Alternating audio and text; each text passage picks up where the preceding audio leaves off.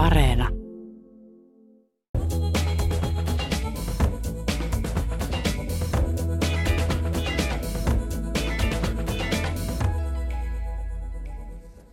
Kulttuurikkösen perjantai-studion koolla suorassa lähetyksessä Helsingin Pasilassa. Tarkastelemme kulunutta viikkoa kulttuurikehyksiin asennettujen linssien läpi. Meillä täällä paikalla on, kuten Tuija Kurvinen tuossa ennen uutisia kertoi, kosmologi Kari Enqvist. Tervetuloa Kari. Kiitos. Ja toimittajakriitikko Matti Rämö. Tervetuloa Matti. Kiitos. Toimittajakriitikko Leena Virtanen ja kirjailija myös. Tervetuloa Leena. Kiitos, kiitos. Toimittaja Ville Talola, eli minä, juonnan Kari Enqvist pelattiin tietynlaiseen vähemmistöön nyt tässä esittelyyn kerran. Pidä puolesi. Yritän, yritän kovasti. Tervetuloa siis teille kaikille ja tervetuloa kaikille kuulijoille myös. Tänään kävi ilmi, että me suomalaiset olemme viidettä kertaa peräkkäin myös maailman onnellisin kansa. Että otetaan tämmöinen pieni verottelykysymys, että kuinka, kuinka onnellinen, onnellinen olo itse kullakin tänä päivänä teistä ja miten kontribuoimme nyt tähän keskiarvoon, että on, onnea tihkuvan kansan jäseninä olemme. Kari, miten menee? No hyvin, kiitos menee. Saa olla onnellinen, kun ei taivaskaan tippunut tänäänkään niskaan, että tuota, kyllä en yhtään ihmettele, että suomalaiset ovat niin onnellisia. Että meidän odotukset ovat ehkä se kalibraatioviiva on niin matala. Tässä synkkien uutisten virrassa, niin sen perusmoodi ei ole ehkä erityisen sillä niin kuin hiilpeä, mutta toisaalta tässä on just syytä muistaa se, että on syytä olla onnellinen, kun nämä niin oma arjen ja ympäristön parametrit ovat aika turvallisesti paikalla. Joo, kyllä mä aika monena päivänä tässä on miettinyt, että mikä tässä olisi ollessa muuten, ellei olisi vielä niitä koronankin vaivoja ja sitten vielä tämä sota siinä päällä, mutta kyllä mun omassa elämässä menee oikein hyvin. Mä viime maanantaina, kun en ollut itse kotona illalla, niin poikani ja äitinsä oli mummulassa ja he päättivät jäädä sinne yöksi ja sieltä tuli kuva, kun ollaan asettumassa yöpuulle mummulassa. Ja mä ajattelin, että tavallinen arki, se on tavattoman onnellinen asia ja, jotenkin tämmöiset ajat korostavat niitä hetkiä, jotka saattaa muuten vähän luikerella läpi tästä omista filtereistä mm. sillä huomaamatta, ettei ne piirrykään niin, niin erikoisena, mutta kyllä ne on onnellisia erikoisia hetkiä. Aloitimme aforistisesti tämän perjantai-studion, mutta se on tehtävä annos annettu lupa. Me saamme täällä jutella kaikenlaista. Ja mutta mennäksemme suoraan asiaan nyt sitten näiden esittelyjen jälkeen, minä aloitan puheet Ukrainaan liittyvällä aiheella, tosi, tosin vain välillisesti. Nimittäin pohditaan vähän aikaa sodan heijastusvaikutuksia kulttuuri- ja tapahtuma-alalle Suomessa. Tänään tuli uutinen, että Elton John ei tule. Konserttia on siirretty moneen kertaan, mutta hän ei ole tulossa sitten ollenkaan. 2023 olisi vasta tullut. Tässä naapurissa on tuo Helsinki-halli, jossa muuan virvoitusjuomayhtiö ensi, e, ennen aikaa tai aikaisemmin oli sponsorina, niin sieltä on peruttu kaikki tapahtumat. Se liittyy näihin, näihin poikotteihin ja, ja, ja, tota noin, niin, ja hallin omistukseen. Siellä oli Björkin konsertti, se on peruttu kokonaan. Korvaavaa paikkaa ei löydy, mutta Eric Clapton ja Kiss ja Queen on tulossa. Löytyykö korvaavia paikkoja? Löytyykö näiltä ihmisiltä enää halua ylipäätään tulla tänne. Rolling Stones julkaisi videon, semmoisen teaserin videon, jossa he julkaisivat tai tiedottivat, että ovat lähdössä kiertueelle ja Helsingin päällä oli siinä videossa, se on semmoinen kartta-animaatio, oli vielä semmoinen Rolling Stones-logo, mutta nyt kun sitten kiertueen yksityiskohtia kerrottiin, niin Helsinki olikin mystisesti pudonnut pois tästä kiertueohjelmistosta, että että tuota, mitäs me nyt tästä olemme mieltä, että ollaanko me jäämässä nyt tänne pussin perälle ja muodostumassa vähän semmoiseksi alueeksi, että tänne ei ihan niin innolla olla tulossa. Pakko epäillä, että käytännön syillä on tässä nyt se painavin rooli. Se, että tämä tota, Helsinki-areena – joka nyt pakotteiden takia on niin pois pelistä, että viranomaiset varmaan lähinnä tutkii niin kuin tapoja, tapoja edelleen jotenkin hallinnoida sitä nyt niin kuin pakotesanktioiden mukaan, että ei ole mitään näkymää, että se olisi palaamassa käyttöön, niin jättäähän se pois just niin kuin sellaisen isohkon keikka-areenan, jolle on niin kuin ollut vetovoimaa kansainvälisillekin artisteille, joille ei mitään korvaavaa tilaa löydy. Mä en näe, että vanha jäähalli on. Se on kuitenkin niin kuin hankalampi paikka järjestäjälle ja sen verran koko luokkaa pienempi, että se varmasti pudottaa esiintyjä pois.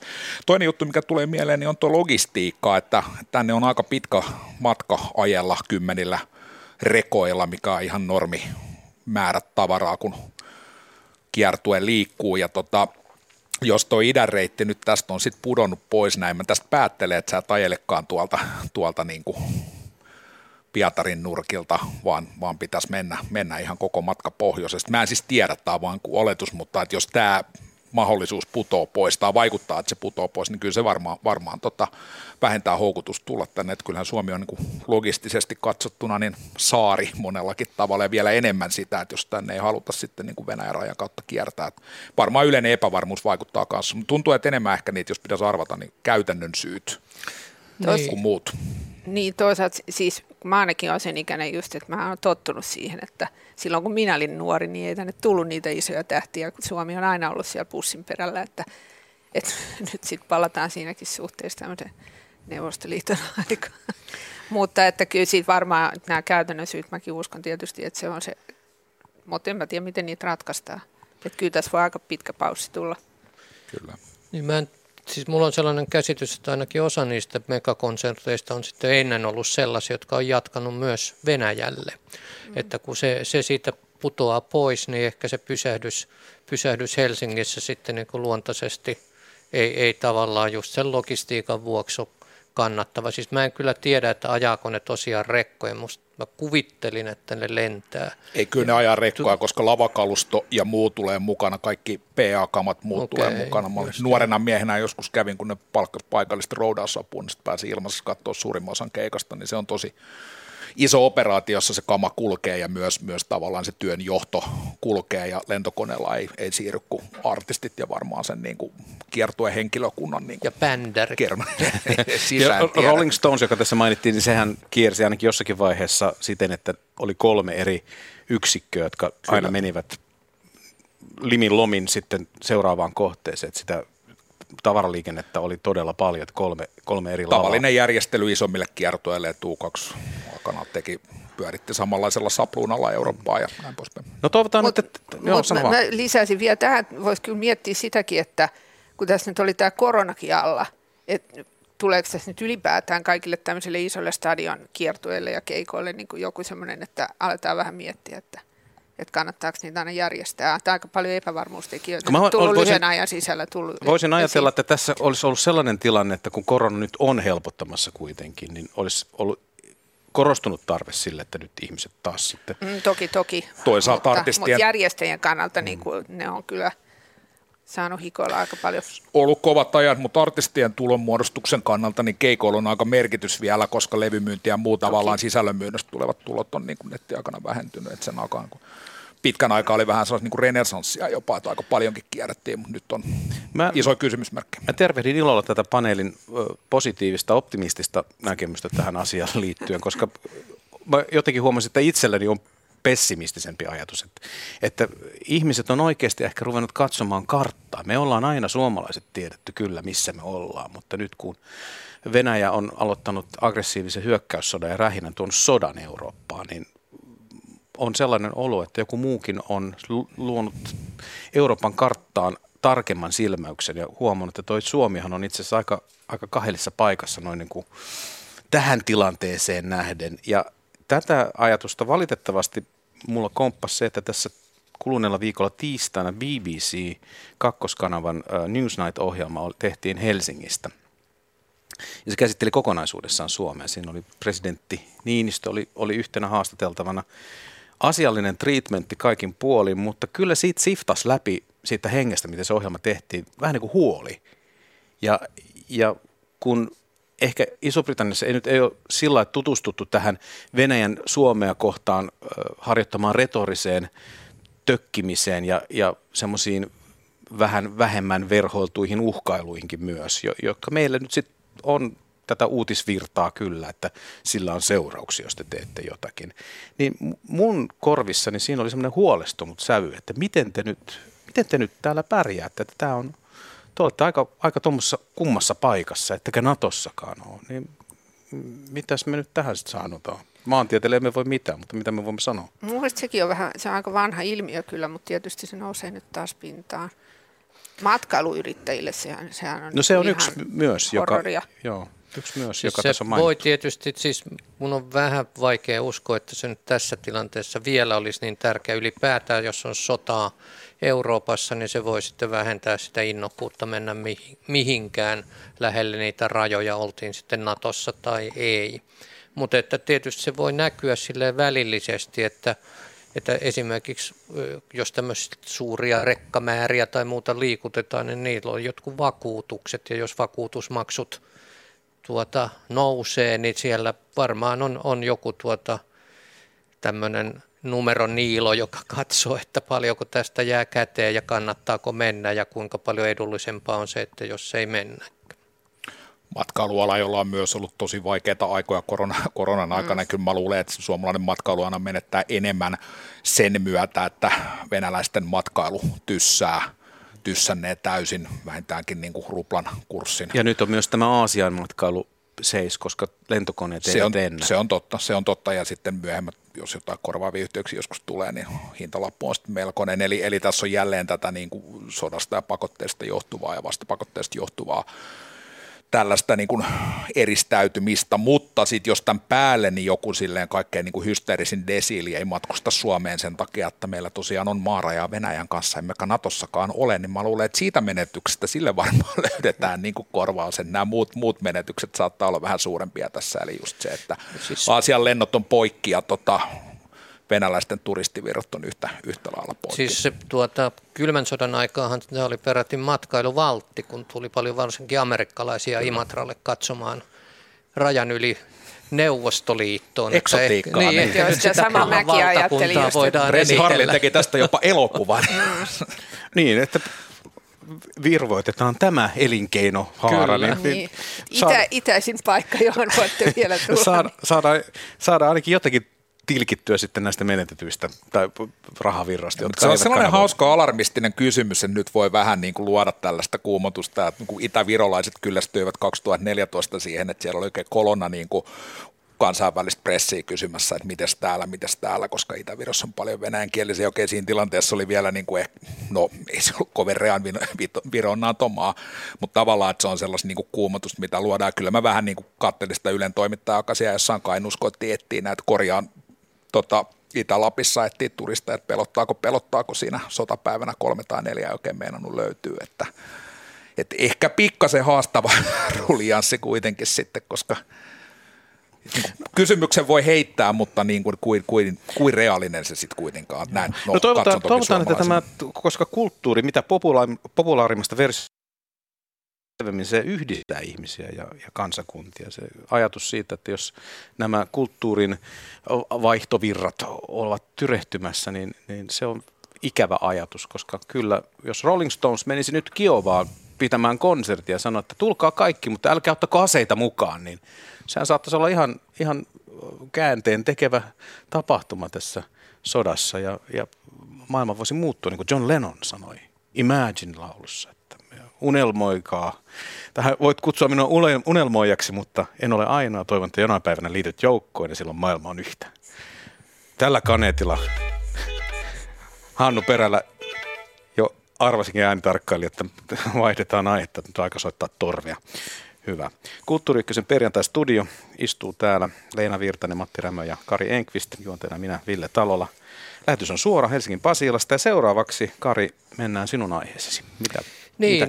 U- Ukrainaan tämäkin liittyy. Olen seuraillut tietysti niin kuin monet muutkin tiedotusvälineissä eh, esiintyvää tämmöistä sotakuvastoa ja, ja, ja olen rupenut miettimään, että onko se niin Suomessa se kuvasto jotenkin liian siloteltu. Että me nähdään, kuinka televisiossa ammuksen ne iskeytyy sille jonnekin kaukaisiin taloihin tai, tai joskus nähdään ehkä, ehkä kuinka panssarivaunu tuhotaan ja, ja, ja, sitten, ja mä puhun nyt niin tämmöisestä vähän niin laatulehdistöstä, että sitten jostain päästään videoklippeihin, jossa on ehkä tämmöisiä taistelukohtauksia niin panssarivaunun sisältä kuvattua, jossa niin ammutaan sitten jotain muuta tämmöistä ää, ää, tota, vehjettä. Mutta mut me ei nähdä kuolleita. Et, et se on joku tämmöinen ihan politiikka, että ei näytetä vainajia. Eikä haavoittuneita. Joskus näytetään ruumispusseja, semmoisia mustia, e, tai, tai sitten joku pressu, jonka alta saattaa niin kuin, tota, näkyä jalka tai, tai muuta. Et jos on nähty myös jotain venäläisiä sotavankeja, tietysti valtava määrä niitä siviilejä, jotka pakenee sieltä, mutta et se sodan niin se semmoinen perimmäinen kauheus, semmoinen verinen todellisuus, niin sitä ei näytetä. Se on, se on ikään kuin siivottu pois silmistä. Ruumiit, irtojäsenet ja niin edelleen. Ja voi kysyä, että, että onko, onko tämä perusteltua vai tulisiko se sota jotenkin niin tuomittavammaksi sillä, että me nähtäisiin, mitä se todellisuudessa on. Että se ei olekaan mikään videopeli, eikä pelkästään vaan sitä, että, että sitten Suomessa haastatellaan jotain ukrainalaista, että onko täällä nyt kivaa, ja, ja se sanoo, että onhan täällä kivaa, kun ei ole sotaa. Mitä sanotte? No siis onhan siinä kysymys myös ihmisten yksityisyydestä, että kannattaa muistaa se, että, että jokainen ruumiskin on jonkun läheinen ja, ja ei ihan siinä mielessä niin kuin ihan mitä tahansa voi, voi julkisuudessa levittää. Tai mun mielestä pitäisikin vähän miettiä myös sitä, että mun mielestä ylipäätään aina journalismissa, että kuinka paljon me näytetään niin kuin shokissa olevia ihmisiä esimerkiksi. Mutta sitten toinen, mitä mun tulee tuosta mieleen, on se, että, että ei siitä nyt ole kauhean pitkä aika, kun me ollaan vasta alettu näkemään ensimmäisestä maailmansodasta niitä kaikkein raadollisimpia kuvia. Et kyllähän se, se on tosi pitkä, se, kyllä niitä suojataan niitä kuvia ja Suomen sodista me ei niin kuin vieläkään olla varmaan nähty ehkä ihan kaikkea, tai ainakaan niitä ei ollut kauhean, kauhean tota, tarmokkaasti levitetty ikinä missään. Et mä muistan, kun Image-lehti aikoinaan, kun se perustettiin 90-luvulla, niin niillä oli yksi sellainen numero, jossa ne julkaisi tota, mä en muista oliko se talvi vai jatkosota, kuitenkin semmoisia vähän raaempia tai hyvinkin raakoja taistelukuvia rintamalta, niin sehän oli ihan semmoinen niin kuin shokki, semmoinen käänteen tekevä kokemus, että niitä ylipäätään näki. Ja se oli siis joku vuosi 91 tai jotain. Et kyllähän se on selvää, että siinä toimii varmaan, niin kuin en mä tiedä kuinka tietoista se on niin kuin esimerkiksi medioilta. Että se on sitten toinen juttu. Kyllä mä luulen, että julkaisupäätöksiä mietitään tosi tarkkaan, koska, niin koska, koska onhan siinä sitten tietysti se, että kun, kun tämmöisiä kuvia julkaistaan, niin ne ei koskaan jää minkään maksumuurin sisään ja ne leviää sieltä eteenpäin. Sitten on alaikäisiä, jotka, jotka näkee sen saman katalogin kuvia ja, ja, ja kyllä se samalla, kun mä oon jotenkin samaa mieltä Kari kanssasi, että, että – sodan hirveyttä pitäisi uskaltaa näyttää, jotta se, jotta se olisi sitä itseänsä, koska se, se väistämättä muodostaa ja muokkaa meidän mielipiteet ja, ja, ja mielialat koskien sotaa.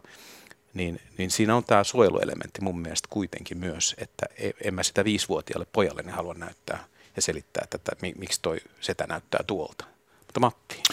Niin, siis kaikessa julkaisemisessa niin kuin suoritetaan perustavanlaatuista harkintaa, johon on niin kuin parametreja olemassa, jossa sitä yksityisyyden suojaa ja sitä niin kuin yleistä tiedon intressiä silleen aina punnitaan keskenään, mutta silloin kun joku iso kriisi tai iso poikkeus tulee, niin se ei niin kuin tarkoita sitä, että nyt heitetään nämä periaatteessa tuosta olan yli, koska ollaan menty jonkun rajan yli, vaan sitä, että silloin ne nimenomaan niin kuin astuu voimaan, niin kuin, tai, tai ovat toki voimassa muutenkin, mutta silloin niitä harkitaan ja käytetään sitten niin kuin mittarina. Mä en niin kuin itse näe, että tässä olisi... Öö, koen nähneeni aika paljon – verrattain niin kuin raakaa ja väkivaltaistakin soktakuvasta, joka lähinnä niin kuin kuvaa niin kuin uhreja, eli sä näet verilammikoita tai jotain, joka viittaa. Että ruumiiden näyttäminen tavallaan on aina ollut niin kuin jotain sellaista, mikä on niin kuin harvemmin niin kuin mediassa on tavallaan sen rajan yli menty, poikkeuksiakin niin kuin – niin kuin on, mutta, mutta tavallaan, että siihen sitä rajaa usein, usein vedetään ja tässä sitten niin kuin,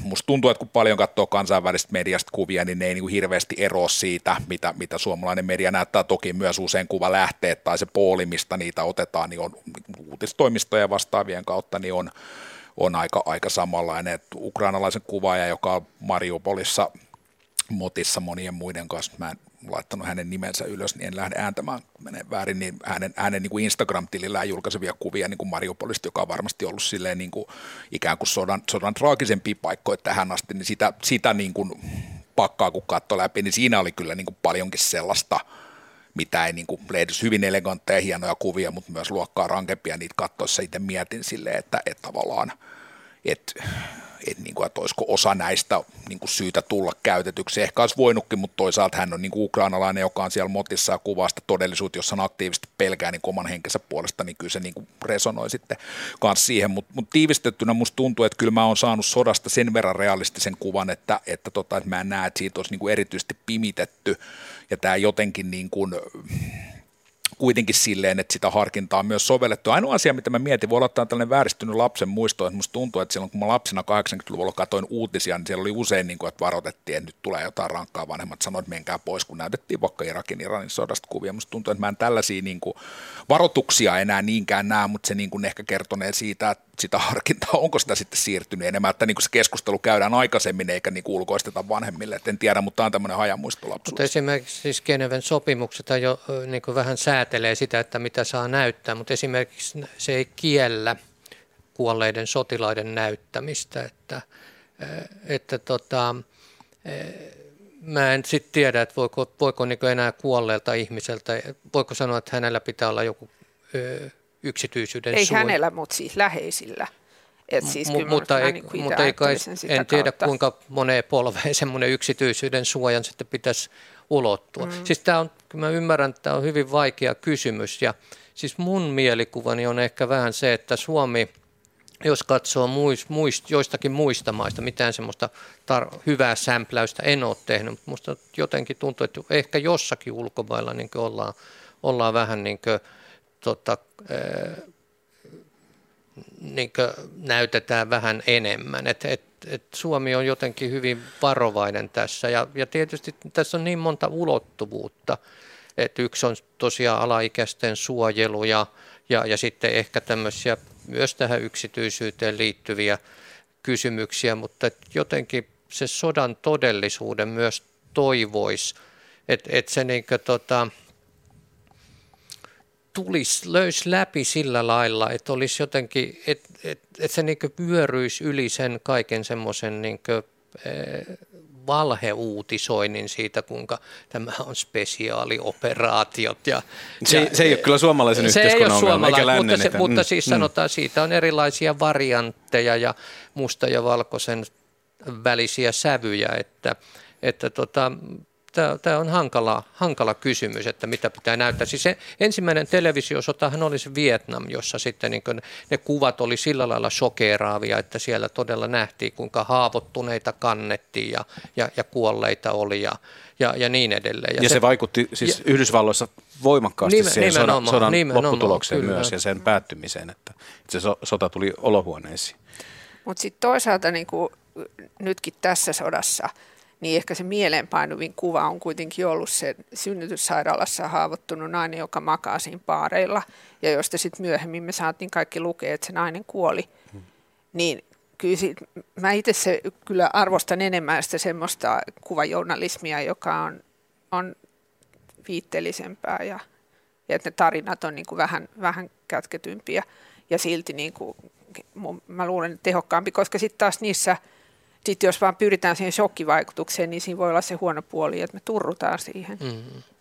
Mä en, niin kuin olen nähnyt useammankin kuvan tässä uutisvirrassa niin kuin, joukkohaudasta tai jossa on näkynyt ruumispusseja tai niin kuin jotenkin jostain kuvakulmasta ruumita, mutta mun kanssa silleen se, mikä niin kuin eniten vaikuttaa tähän varmasti on niin kuin vähän henkilökohtainenkin kysymys kanssa, niin on just tällaiset silleen siviilien hätää kuvaavat kuvat, niin kuin vaikka mm. toi Leenan mainitsema ja moni muukin, jossa silleen se sellainen niin kuin, siviilien kärsimys ja sellainen, niin kuin, että näin ei pitäisi olla, niin kuin mm. tavallisten ihmisten ei pitäisi joutua tällaisiin tilanteisiin, niin se on jotenkin kuitenkin niin kuin hätkähdyttävämpää ja vaikuttavampaa kuin kuvat siitä, jossa näkyy sitten niin kuin vaikka rintamalla kuolleita henkilöitä. Tämä tota, ukrainalainen kuva, johon äsken viittasin, niin on siis Evgeni Malo, Maloletka Instagramista löytyy, mm. mutta näiden kanssa voi varoittaa, että siinä kannattaa vähän Mut siinä varovasti tule, edet. Tulee mieleen, kun sä siitä ihmisen arjesta puhuit kauniisti tuossa alussa, niin ne kuvat just hätkähdyttää, jossa me nähdään selkeästi se, että se ihmisten arki on tuhottu. Mm. Että kyllä, kyllä mä uskon semmoisen Mutta toi synnytyssairaalakuva on todella hyvä esimerkki, mutta siinähän niin näkyy haavoittunut ihminen, toki, toki. joka oli niin identifioitavissa. Mm. Et, että tota, se, se on juuri näkee sen voiman siitä, kun on, on joku yksittäinen ihminen, joka ei nyt, jolle on niin tapahtunut oikeasti jotain. Että se ei ole vaan ahdistunut, vaan sille on tapahtunut jotain. Mm. Ja silloin nimi ja kasvot. Ja se on paljon tehokkaampaa kuin sanoa, että nyt on, nyt on tässä ja tässä Mariupolin paikassa niin kuollut 120 tai jotain. Se on pelkkää tilastointi. Mm. Siis mä itse muistan, mulle hyvin voimakkaana vaikutti eh, joskus vuosia sitten näin semmoisen kuvan, eh, tämä liittyy natsi-Saksaan ja eh, saksalaisten hyökkäyksiä, jossa oli semmoinen pitkäpartainen juutalaismies ja hänen vieressään sitten SS-upseeri ja tässä sanottiin, siinä sanottiin, että SS-upseerin nimi ja tässä, tässä oli sitten Salomon jotakin ja, ja sitten siinä oli kuvatekstin alla, että vähän tämän kuvan ottamisen jälkeen tämä upseeri se ja se ampui herra joku Rubinsteinin. Ja se oli jotenkin niin toisen, ihan, ihan toisella lailla niin siihen lä- lähelle sen tapahtuman. Että tämmöistä mä, en mä nyt tarkoita sitä, että pitää näyttää, tai en ajattele myöskään, että pitäisi näyttää semmoista moukaroitua lihaa, mutta että jotenkin tuoda se yksilö sieltä läpi. Tämä on keskusteluaihe, mihinkä me saataisiin menemään tämä lopputuntikin. Ja Kari, kiitos tästä nostosta. Tämä on, on mun mielestä hienoa tämä keskustelu, ja se on tärkeää keskustelua, että, että tässä puhutaan median roolista, että tässä puhutaan myös siitä, että mitä, minkälainen sodan todellisuus meille välittyy, ja, ja tärkeää on, että se välittyy, koska se on kuitenkin totta ja aika, aika raadollista hommaa.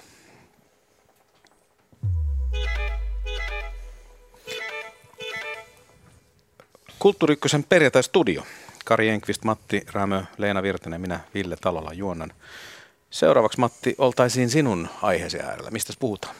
No sodasta edelleen, mutta vähän eri, eri näkökulmasta ja siitä, että mikä on kadonnut sen myötä. Eli paljon on puhuttu tällaista pehmeän vallan soft powerin käsitteestä, joka kiteytyi tai jotenkin aikaisemmin usein kylmän sodan ja sen loppuvaiheen niin 80-70-luvun kontekstissa, jonka, jonka ajatuksena on siis se, että miten tällaisia niin kuin luodaan erilaisin niin kuin kulttuurisin keinoin kulttuuri tässä laajasti ymmettynä niin kuin mielikuvia jonkun yhteiskunnan tai tota, niin kuin yhteiskunnallisen ideologian hyvyydestä ja, ja, ja niin kuin voipuudesta.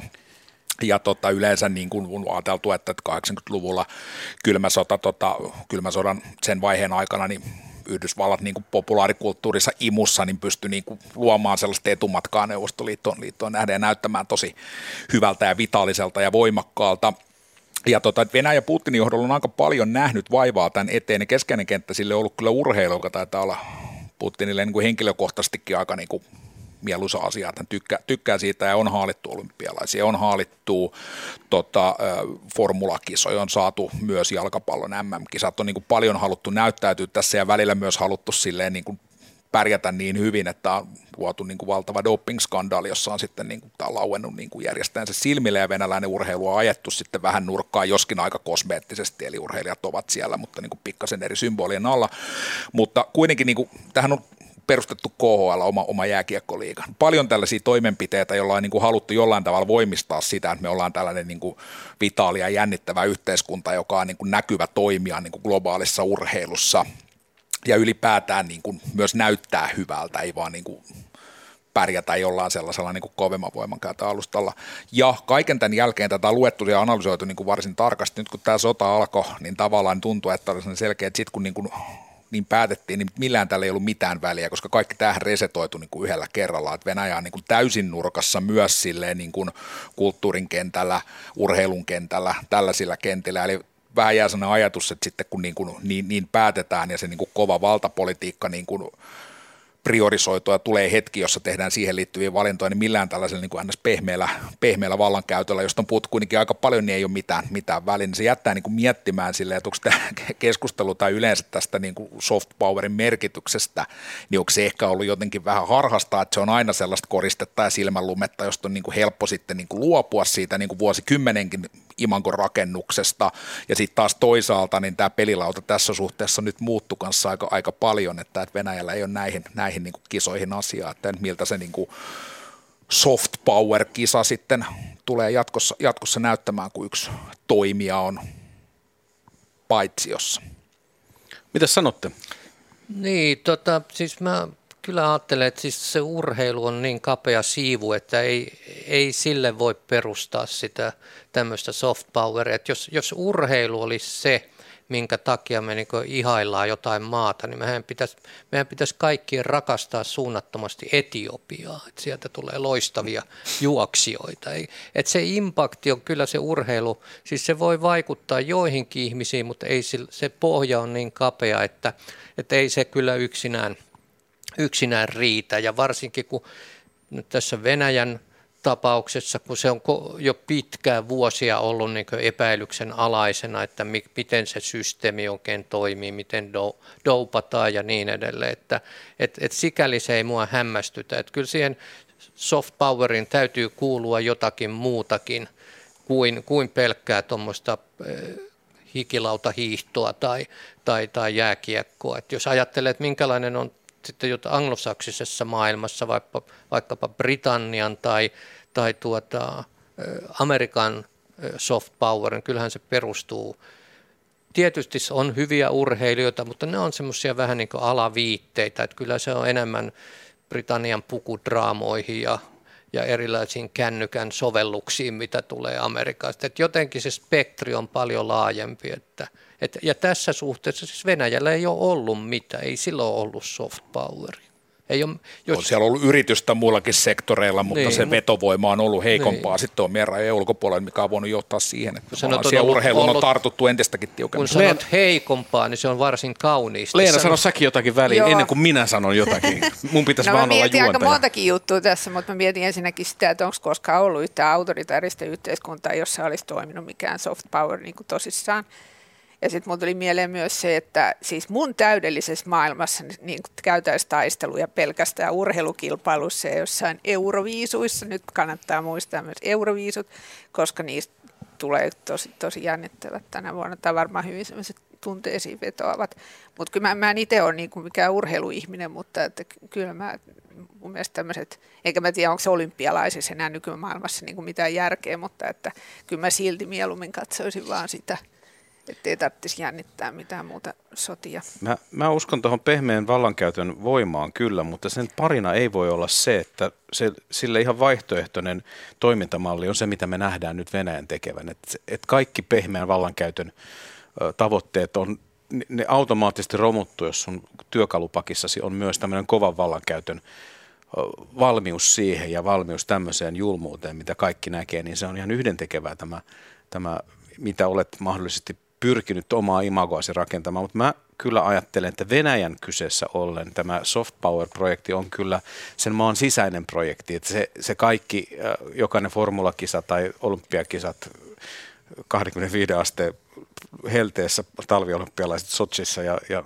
sen sellaiset projektit on kyllä sen, sen maan sisäiseen ikään kuin siihen äh, vuorovaikutukseen tarjoiltua. Ja se on leipää ja sirkushuveja nimenomaan Venäjän suuntaan, että et, et ei niillä ole pyritty nyt va- valtavasti vaikuttamaan meihin eurooppalaisiin muihin, että, että, että, että olettepa te nyt venäläiset, kyllä, kyllä nyt annetaan anteeksi muutama sotilaallinen stiplu siellä Mustanmeren reunoilla, kun, kun kerta oli kuitenkin niin kivat ne olympialaiset. Kyllä siis kuitenkin se ensisijainen yleisö näillä toki on se kotiyleisö, se on ihan selvää tavallaan, että jos sä pystyt sitten niin näyttäytymään, näyttäytymään niin kuin meidän rajojen ulkopuolella jotenkin jännittävänä tai kiinnostavana, niin sitäkin parempia varmasti silleen niin kuin paljon esimerkkejä, että millä on kuitenkin myös niin kuin rahallisesti tuettu siis niiden, tai yritetty ainakin sen oman, oman kulttuuriasioiden leviämistä rajojen ulkopuolelle. Onhan venäläisessä elokuvassa, jota harvoin täällä, täällä nähdään, niin kuitenkin sellainen niin kuin paljon spektaakkelia, jossa on aika sellainen niin kuin,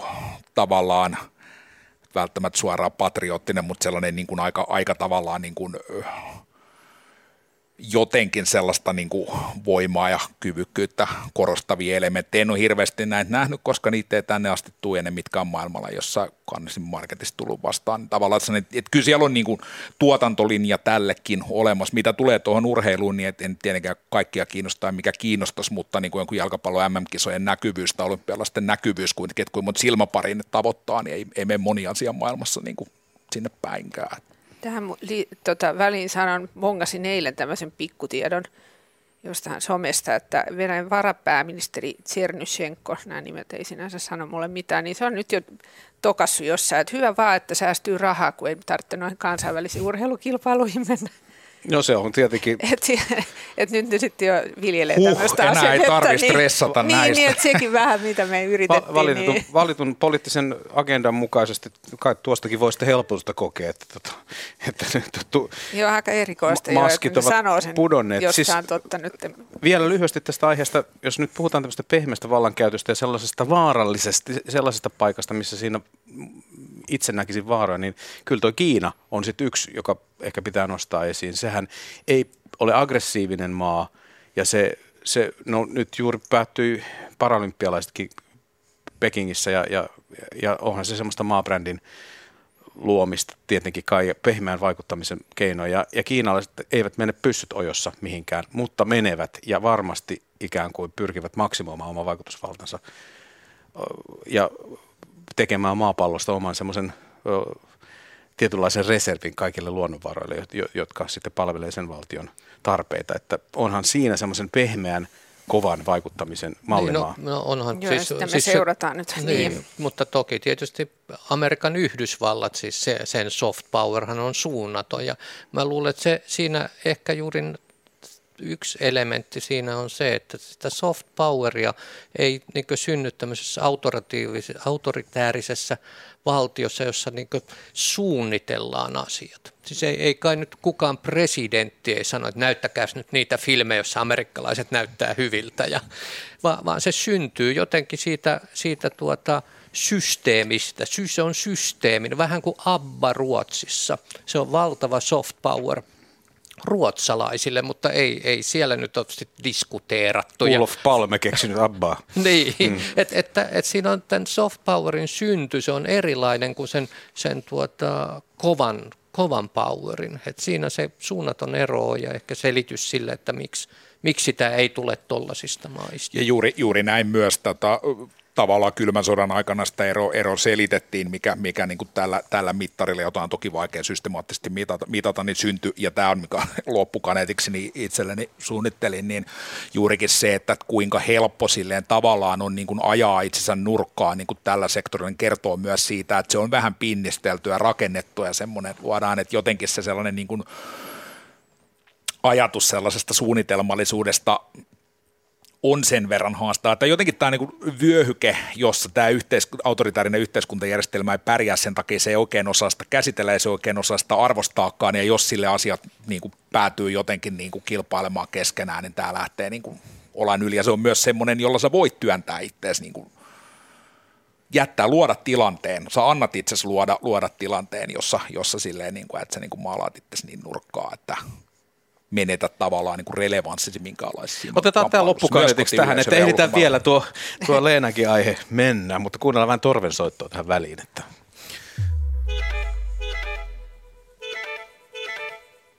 saamme kaikki ottaa täällä vaikkapa kulauksen juomaan ja kos- kostuttaa suuta. Mä, onkohan tuo muuten torvi? Mä aina puhun torvin musiikista, mutta joku, joku, Esiintyy torvena. joku, joku semmoinen se on. Niin minäkin esiinnyn usein, mutta, mutta se kuuluu, kuuluu tähän. Pitää heittäytyä, pitää heittäytyä. Viimeinen aihe olisi Leena sinulta. No joo, sekin oikeasti se linkittyy nyt just tuohon soft poweriin, mutta mä yritän pitää ajatukseni kasassa, koska mäkin lähden liikkeelle Ukrainasta, mutta elokuvasta. Mä oon käynyt nyt pari kertaa leffassa tässä viime viikkoina, kun Helsinki, mitä helsinkiläisiä on hemmoteltu tämmöisillä erikois- tai pääkaupunkiseutulaisia erikoisnäytöksillä, joita on pidetty niin kuin tämmöisenä rahankeruutarkoituksena Ukrainan, Ukrainan hyväksi. Ja mä kävin tota, viimeksi kävin katsomassa ukrainalaisen ohjaajan Sergei Losnitsan elokuvan Donbass, jota näytettiin Kinotapiolassa nyt maanantaina. Ja tota, sitä aikaisemmin näin puolalaisen Agnieszka Hollandin elokuvan Mr. Jones, jota taas näytettiin Kinoreginassa, eli Oodis- Oodissa kavinteatterissa. Ja sen, tota, sen Hollandin äh, elokuvan aiheena se on historiallinen, se kuvaa sitä 30-luvun, 30-luvun Ukrainan nälänhätää. Siinä on päähenkilönä brittiläinen tai welsilainen toimittaja, joka todisti sitä omin silmin. hyvin, hyvin vaikuttava elokuva ja se on kyllä ollut meillä kai teatterissakin. Mä en tiedä muistaako Matti, mutta on kuitenkin ollut, mutta mä näin sen jostain syystä nyt vasta. Mutta ennen kaikkea tämä Losnitsan elokuva, elokuvan nimi on Donbass, se on, ö, sitä on kutsuttu mustaksi komediaksi, mutta mä en nyt kyllä pysty komediaksi sitä kutsumaan, mutta se on semmoinen niin kuin episodielokuva, fiktiivinen siis, joka perustuu kuitenkin ihmisten todellisiin kokemuksiin vuosina 14-15, eli tämän Krimin valtauksen, tai siis tota Itä, Itä-Ukrainasta niin kuin tämän miehityksen. miehityksen. Donetskin ja Luhanskin Joo, alueet. kyllä. Joo. Niin tota, kuva, kuvaa sitä niin kuin tämmöisiä, no siis todellisia tapahtumia, mutta se tyylilaji on, ne, jotka tuntee elokuvaa, niin se tyylilaji muistuttaa ruotsalaisen Ruben Östlundin elokuvia hyvin paljon, josta mä tosi paljon pidän. Ja sitten no sit myös, siihen liittyen nyt tämä Mr. Jones myös, niin mä oon nyt sitten taas kerran miettinyt sitä asiaa, jota, joka on tavallaan ollut mulla aina myös elokuvasta kirjoittavana toimittajana, kriitikkona ollut vähän sellainen missiona, että mun mielestä olisi ihan älyttömän tärkeää, että me nähtäisiin koko ajan enemmän elokuvia muualtakin kuin sieltä Yhdysvaltain soft power-keskuksesta, eli Hollywoodista. Ja sen kun mä itse mä tiedän, ää, siis työkseni katson myös TV, nimenomaan TVn esittämiä elokuvia, niin mulla on hirveän hyvä käsitys siitä, että mikä se suhdeluku suunnilleen on, kuinka paljon me nähdään tai meille näytetään amerikkalaisia elokuvia versus jotkut muut leffat. Tästä Matti, sä saat yllättäen ensimmäisen kommenttipuheenvuoron tähän Teenan esiin tuomaan aiheeseen. No, jos aloitetaan tuosta TV puolesta, niin TV-puolella elokuvat oli aikanaan luksustuote siellä ja tavallaan semmoinen niin prestiisiasia. Nykyään ne on niin kuin aivan täydet tai tuntuu, että monella kanavalla niiden perään ei katsota ollenkaan. Siellä Joo. näytetään ihan mitä sattuu, että Ylen teema tai Teema ja Femme on ainoa kanava, jossa on niin kuin tolkullista elokuvaohjelmistoa ja niin kuin tolkullista kuratointia suunnitelmallisuutta sen takaa. Se ohjelmisto on ihan mainio, mutta muualla on tavallaan levennyt ihan täydellinen anarkian tila monelle kanavalla, joka on niin kuin nelonen ja kolmonenkin aikanaan niin panostanut leffaohjelmistoihinsa, että tajusin tämä jo muutama vuosi sitten, kun TV-maailmaa aktiivisemmin tein siihen aikaan, ja kun jotain Blondin kosto kaksi elokuvaa näytettiin yhdeksättä kertaa vuoden aikana, niin jäi vähän, vähän miettimään. Ylekin on muuten kerran näyttänyt sama elokuvan kaksi kertaa peräkkäin, niin, tota, niin siinä, siinä ollaan jo kanssa aika syvissä vesissä. Mutta TV olisi mahdollisuuksia tällaisiin, tällaiseen niin kuin enemmän, että siellä on enemmän paikkoja elokuville, että mä toivoisin, niin kuin, että että muutkin vähän ryhdistäytyisi. Tietenkin tämä on niin kuin Netflixin ja tällaisten katselupalvelujen kerrannaisvaikutus, että musta tuntuu, että se fiilis on vähän se, että ihan sama, että nämä ei kerää huomiota täällä ja niin kuin, että on jotenkin nostettu kädet, kädet pystyy, mikä on tietty kovin surullista. Leffa, siis elokuvat teatterilevityspuolella, niin studioilla on edustajansa täällä, eli siellä on semmoiset kiinteät putket, jotka niin pyörii ja tuo tietyn määrän siitä tarjonnasta päätöksillä, jotka, jotka niin tehdään monesti niin kuin muualla, kuin, muualla kuin Suomessa. Toki sitten on riippumattomia levittäjiä, jotka voi tuoda elokuvia, mutta se on aika kova riskin, riskin hommaa sitten kanssa. Voit saada niille elokuvasäätiöltä levitystukeakin, mutta, mutta tavallaan ne on aina aika niin kuin riskiä bisnestä, jota yleensä tehdään niin kuin ehkä enemmän semmoista kulttuuritahdosta kuin, kuin tota, toki ihan siis silleen, että pystytään sillä elämään. Mutta, Miten niille voisi löytyä yleisöä, koska kyllähän... Se on hyvä kysymys, jota ja kaikki kentällä toimijat jatkuvasti on, miettimät. Niin ja kyllä se kulttuuritahtokin mun mielestä on kuitenkin niin kuin tämmöisessä tilanteessa vielä nyt, nyt ollaan niin mutta muutenkin niin kaikki kunnia myös ihan vaan sille ja esimerkiksi just teeman ja femin kulttuuritahdolle. Niin kyllä, mutta sitä sä voit tehdä kuukausipalkalla Ylellä, että sitten kun sulla on firma, joka ostaa silleen niin kuin epävarmojen niin kuin ranskalaisten tai italialaisten niin kuin taideelokuvia, jotka niin kuin ihan sika hyviä esimerkiksi, mutta sä ajattelet, mm. että saaks mä tällä nyt sen 3, 4, 5 tuhatta katsojaa, mikä mun pitää saada, että mä saan omat pois, että niin, mutta toisaalta kyllä me nyt kuitenkin jotenkin Helsingissä ainakin kituttaa ihan hyvin, hyvin tai siis koronan jälkeen nyt taas enää tiedä mistään, mutta meillä on kuitenkin hyvin, tämä hyvin kortteli. kituttaminen on kyllä niin. sellainen ihan ja mielenkiintoinen päivän käsite. Sana, päivän sana. mm. Mutta tämä korttelikino, jotka on siis, nythän ne löytyy jopa netistä niin kuin sillä nimellä kaikki se ohjelmisto, niin se on kuitenkin ihan hauska tämmöinen uudekko-ilmiö, jotka nyt sitten nimenomaan sitten hyvinkin nopealla aikataululla on saanut muun muassa tämän Donbassin Rakkautta Anarkia kanssa järjestää erikoisnäytöksen toinen neljättä. Siellä näytetään tämmöinen ukrainalaiselokuva kuin Klondike, jonka ohjaaja Marina Gorba, sitäkään mä en ole nähnyt. Ja se on nyt siis vaan tämmöinen hyvä esimerkki siitä, että meillä on, on kuitenkin näitä kulttuuritahtoa tahtoa niin levittäviä toimijoita, jotka sentään tekee jotain, ne näytökset on ollut muuten täynnä. Mutta Kyllä, onkohan... mutta se oli ilmanen se Reginan näytös itse oli, asiassa. Oli, mutta siellä Kinotapiolassakin oli Joo, mutta yhden, yhden näytöksen järjestäminen tällaisessa erikoistilanteessa on tietenkin paljon kevyempää. Ja mä, niin kuin mä kannatan Joo, tätä suuresti, mutta sille tarkoitan vaan, että sit kun niitä levitysriskejä ruvetaan ottaa. Niin Kosmologi se... Kari Enqvistillä oli Kyllä. universaali onko, näkemys. Onkohan nämä kuitenkin vähän tällaisia niin elokuvaentusiastien eh, tuota, huolia, että mä luulen, että merkittävä osa suomalaisista kuitenkin katsoo elokuvansa ei korttelikinoissa eikä, eikä edes tuota televisiosta, vaan suoratoista palveluista. Ja su, suoratoista palveluista tietysti on tarjonta on valtava ja, ja sieltä voi pois valita halutessaan amerikkalaiset Hollywood-elokuvat, niin itse teen. Ja itse esimerkiksi katson mielelläni vaikkapa japanilaisia elokuvia. Musta, musta se niin kuin, musta ajattelin itse, että kyllä tämä niin maailma nyt on muuttunut sillä lailla, että se mikä ennen oli elokuva, että mentiin elokuvateatteriin ja, ja, ja kiistellään siitä, mikä nyt on hyvä, mitä tulee tarjontaa Ylen kanavilta tai lähi, lähi tuota, elokuvateatterista, niin se on vähän semmoista mun mielestä semmoista mennyttä maailmaa. Ja, ja, tota, ja, ja muutenkin voi niin sitten kysyä, että onko tämä elokuvaformaatti, se on niin toinen kysymys, onko se niin myös vähän väistymässä. Jos ajattelee, että on paljon tämmöisiä sarjoja, jotka, jotka niin on pidempiä kuin se elokuvan kaksituntinen ja jotka voikin katsoa sitten yhdellä tai kahdella tai kolmella istumalla. Mä, mä tiivistän, tiivistän tuon kysymyksen, koska ne oli, mitä mä olin kirjannut tähän, että eikö suoratoistopalvelut ja sitten toisaalta elokuvafestivaalit, Rakkautta ja Anarkia Espoo, kyllä, kyllä. Night Visions, niin eikö nämä ole vastauksia tavallaan tähän kysymykseen kuitenkin? On, on joo, mutta siis se koskee, niin kuin, siis mä nimenomaan haluaisin niin kuin päästä tästä pääkaupunkikuplasta vähän irti, että meillä on ne hienot festarit, menkää kaikki sinne mäkin haluaisin nähdä. Mä yksi vuosi katoin just venäläisiä leffoja Rakkautta anarkiassa ja ja se on just tämmöistä voi tehdä. Mutta mä haluaisin nyt lisätä tuohon, totta kai mä, mä enemmän katokin sarjoja oikeastaan, tai enemmän, mutta kuitenkin katon sarjoja, että kyllä sarjat ilman muuta, se on ihan selvä juttu.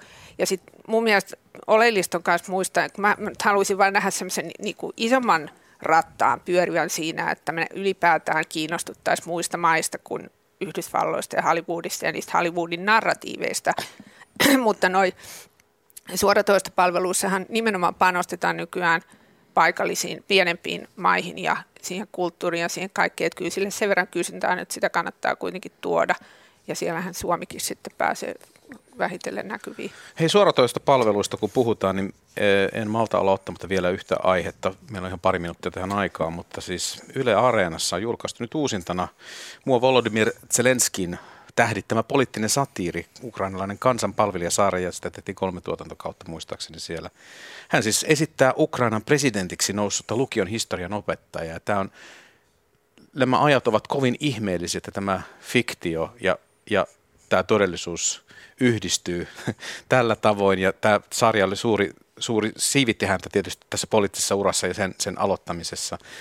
Mutta, mutta se on hyvin surrealistinen katsomiskokemus nyt kun me ollaan nähty Zelenski näissä kuvissa, missä hän on siellä punkkerissa tai, tai kävelee siinä Kiovan hallintoalueella teepaitasilla ja sanoo, että täällä ollaan. Oletteko te tutustunut tähän sarjaan ja minkälainen, miten te kuvailisitte omaa kokemusta, niin miltä se tuntuu katsoa sitä, koska mun, mä, se oli satiirinen komedia, hyvin hyvä komedia vielä, mutta mä huomasin, että se vähän niin kuin, mua suretti ja itketti melkein katsoa sitä sellainen niin kuin äh, farsin rajalla liikkuva poliittinen satiri, katsoin siis vain yhden jakson nyt, kun se oli sinne uudestaan ilmestynyt, niin on, on sellaista, että, että tämä niin todellisuuden luoma ja muuttama näkökulma on semmoinen, joka saa katsoa sitä erityisellä tavalla. Kiinnostaa mä muuten ehkä, ehkä tämä nimenomainen niin farsittava tyylillä ei omani, mutta onhan tämä sinällään esimerkki sellaisesta suoratoistologiikan niin voimasta myös ja siitä, että sen kyvystä tuoda sit varianssia niin kuin ohjelmistoon aika nopeasti. Mä usein mietin, että kuinka paljon siinä on perspektiivi harhaa siitä, että sitä tavallaan tosiaan tavaraa on. Mutta sitä haetaan eri paikalta ja kaltaisen, niin tällainen niin kuin elokuva vanhahtava elokuva-entusiasti ja korttelikinojen suur, suurkuluttaja, mihin Kari viittasi, niin usein kärsii siitä, että tämä maailma katoaa, mutta toisaalta niin kyllä sitä sisältöä niin kuin vielä on. Sitä vaan katsotaan vähän, vähän eri paikoista. Että sääli vaan, että niin hieno instituutio kuin elokuva teatteriverkosto rapistuu tässä prosessissa se valikoimakin vähän sulla. Ehkä ei kuitenkaan kokonaan, mutta mitäs? Mä, on, mä katsoin sen Seleskin sarjan aikoinaan, mä en kyllä nyt muista mikä vuosi, kun se on tullut ed- 2015 niin mun mielestä se on, se on tehty Eli se on silloinkin kausi. ollut just semmoinen niin kuin kriittinen piste, kun se on näytetty Joo. myös täällä. Ja 2019 niin, oli mun mielestä se tehtiin se viimeinen tuotantokausi. Niin, sitten, niin. niin mä oon silloin nähnyt sen työn, siis kirjoittanut kritiikin siitä Hesariin, ja silloin katsonut, nyt mä en ole katsonut sitä uudelleen, mutta, tota, mutta olihan se silloinkin ihan surrealistinen. Ja silloin tietysti kaikki vielä epäili, että mikä tyyppi tämä on tämä Selenski, että sille naureskeltiin, niin kuin oli syytäkin naureskella, kun se kerran oli vetänyt semmoista roolia ja se tunnettiin niin kuin koomikkona. Niin on, kyllä siinä tulee kieltämättä vähän semmoisia, että todellisuus käsikirjoitetaan. Mutta hei näyttelijä presidenttinä, ei se ihan vieras konsepti maailman historiasta. Ei, ei, ole. ei ole. Sitten mä oon nähnyt sitä vain pienen pätkän alusta kattonut uteliaisuudesta, mutta tota, mä toivottavasti se esitetään myös Venäjälle. Sitä sopii tietysti toivoa, mutta siis niin kuin, e, toistan, että siis näyttelijällä on ilmeisesti jotakin semmoisia avuja kuitenkin tuohon poliittisenkin rooliin siinä vaiheessa, kun pitää esittää semmoinen rooli, mikä on, on jollakin lailla sitten kuitenkin elintärkeä ja aivan niin kuin uskomattomassa paikassa, uskomassa poimassa maailmanhistoriaa. Kyllä. Jos on älykäs näyttelijä, Joo. niin mikä oli, oli muuten Areenan etusivulla oli nostana tämä, tämä tota, se on siis Sliga Narodi, jos mä nyt osaan oikein näitä kyrillisiä aakkosia tästä lukea. Jotain sille päin ainakin. Mutta että Zelenski on loistava kommunikaattori ja, ja Kyllä jo, ne, jotka, me, jotka vielä muistamme, niin ei se Reikankaan ihan huono ollut. Ei. ei ja tämä tavallaan koko viestintähän, viestintäpelihän on ollut täysin silleen, niin kuin Ukraina. Toki maailman sympatiat ovat enemmän heidän puolellaan, mutta hän on hyvin taitavasti valinnut, miten hän sitä viestiä välittää. Usein käy mielessä se, että ymmärrys tota, näyttelemistä hän on myös tuottanut näitä juttuja. Yleensä tällaista visuaalista ilmaisusta on niin korkeat luokkaa, että miksi se ei korreloisi siihen, että se viesti tulee ulos niin selkeästi ja vetoavasti. Meillähän riittäisi juttua tietysti vaikka kuinka pitkään, lau, pitkälle viikon loppuun, mutta nyt aika taitaa olla täys. Näin se menee. Tuota, kiitoksia keskustelusta. Kosmologi Kari Enqvist, toimittajakriitikko Matti Rämö ja toimittajakriitikko kirjailija Leena Virtanen. Ollaan kuunneltu suoraan lähetystä ja suhteellisen suoraan tästä se sitten jatkaa myös matkaa Yle Areenaan sinne suoratoistopalveluun. Ja samalla kun tämä ohjelma sieltä, ohjelma sieltä etsitte, niin vilkaiskaapa tätä Zelenskin roolisuoriusta kansan palvelijana. Tota, tämän ohjelman tekijöistä tietoa ääntä tarkkaili Hannu Perälä, joka tuli tuossa kehutuksikin jo kesken kaiken. Tuottaja Kulttuuri hän on Olli Kangassalo. Minä Ville Talolla kiitän meidän kaikkien puolesta teitä seurasta, hyvät kuulijat. Kulttuuri Ykkönen palaa Radio Aalloille taas maanantaina. Nyt oikein hyvää päivän jatkoa ja alkavaa keväistä viikon vaihdetta kuulemiin.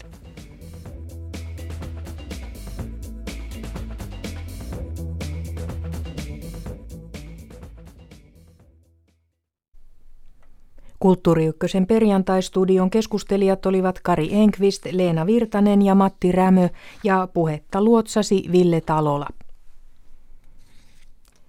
Seuraavaksi uutisia, ensin englannin kielellä ja kello 16 suomeksi ja uutisten jälkeen soi Faunin iltapäivän toivekonsertti.